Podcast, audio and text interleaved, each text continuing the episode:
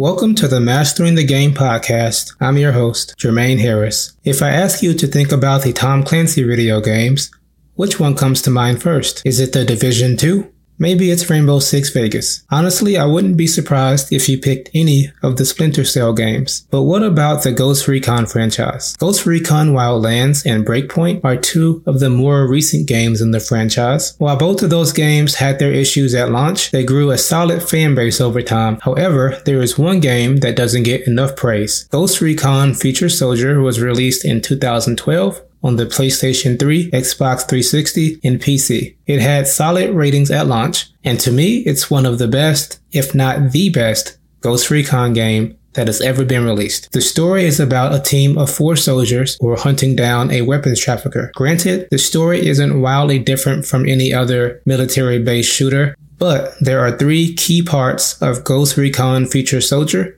that make it one of the best Tom Clancy games. So the first thing that's really cool about the Future Soldier gameplay is the adaptive camouflage. So there are certain points throughout the game where you're able to become camouflaged. Basically, you have to be moving fairly slowly or crouching for the camouflage to activate. I'm not sure how realistic that gear is, at least maybe not right now, but it will be interesting to see that, or really to not see that, on the battlefield someday.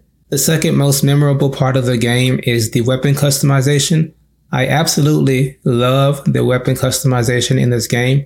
Each weapon has a few templates that you can use where they make it more suitable for something like stealth or increased fire rate, but you also have the option to edit the weapons however you like.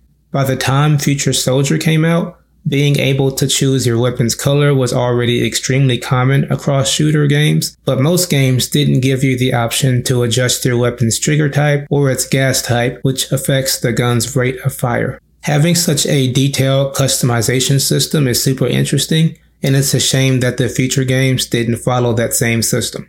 Another one of the great things about Ghost Recon Future Soldiers is the lack of microtransactions. So I recently started playing the game again, and I like that the menus are simple. When I turn on the game, I don't have to dismiss multiple screens that ask me about a battle pass or ask about buying some more in-game currency. I just get to play the game. Now, I know that this was a different era of gaming because the prices were different and the consoles were obviously different and things become more expensive. But being able to revisit Ghost Recon Future Soldier in twenty twenty-three, I'm able to just enjoy the gameplay. So if you're a fan of third-person modes and third-person games, you're probably going to enjoy Ghost Recon because the weapons are satisfying to shoot and the level design is pretty solid. The storyline, like I said, is fairly straightforward. Let me know in the comments if you played Ghost Recon Future Soldier.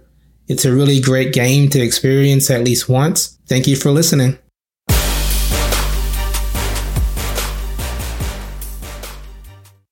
Thank you for listening to this episode.